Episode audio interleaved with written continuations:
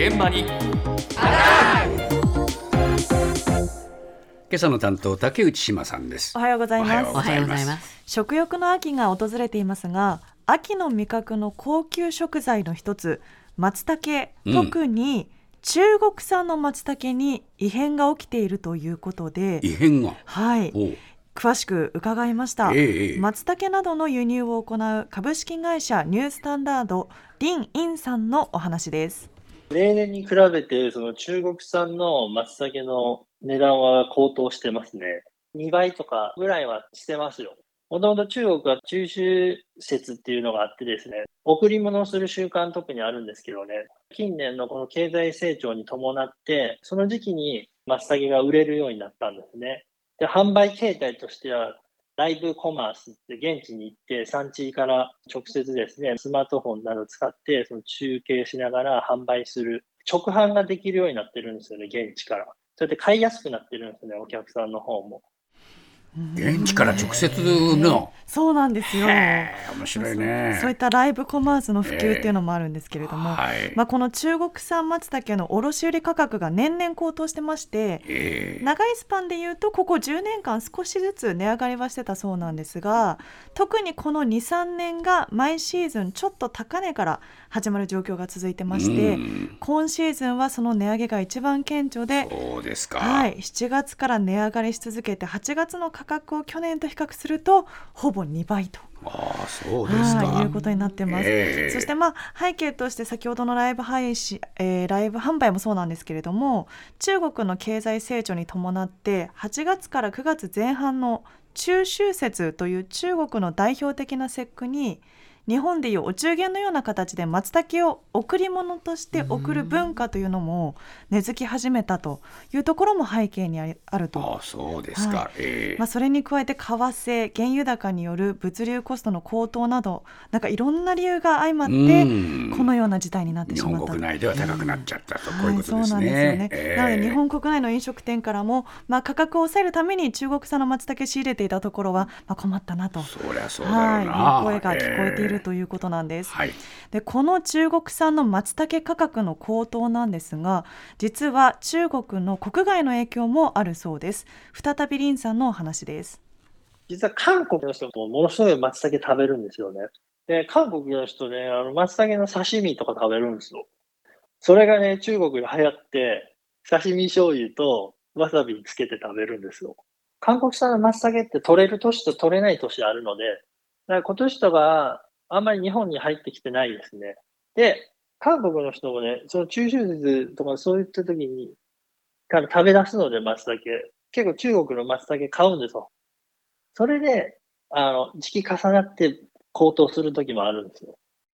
はあ、今度は韓国か、そうなんです。ライバルは。そうなんです。うん。しかも韓国の松茸というのがその年によって取れる量にかなりああばらつきが松茸ね、そりゃそうだ。うん。あるということで、まあ、取れなかった年っていうのは韓国の方中国の松茸たくさん買うので、うん。需要が急増するということで松茸の中国産の松茸の価格の高騰の要因の一つに。なってるということなんです。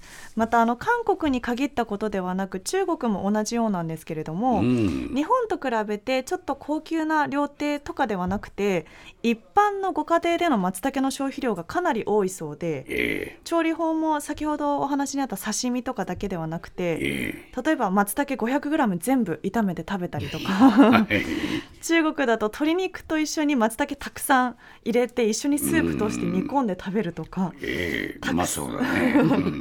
美味しそうですよね。えたくさんの量をご家庭で消費すると。えそうかそうか。いうことで、まあ、消費のスピードも速いというお話がありました。ええ。ではこの中国産の松茸が高すぎる時にどうしたらいいのか林さんに伺ったんですがええ。アメリカやカナダなどの北米の松茸も今はおすすめだと。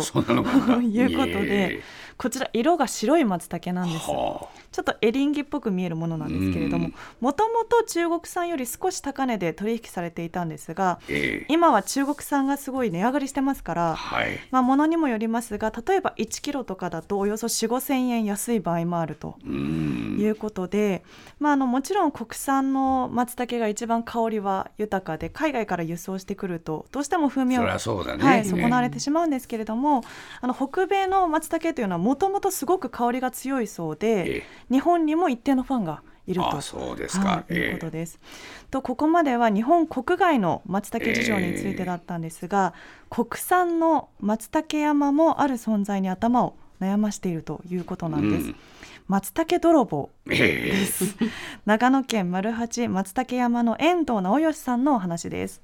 当然、松茸盗まれると困るんでね、こっちは商売だから、私どもが松茸取りに車で行きますから、その私どもの車がないときずっとも山には山主がいないということで泥棒が入る。まあ一番取られたのは50万ぐらいは一晩にやられたことはちょいちょいありますよ。私の知ってる同じキノコ取ってる人も最近でも盗まれたとかいう話はちょいちょいあります。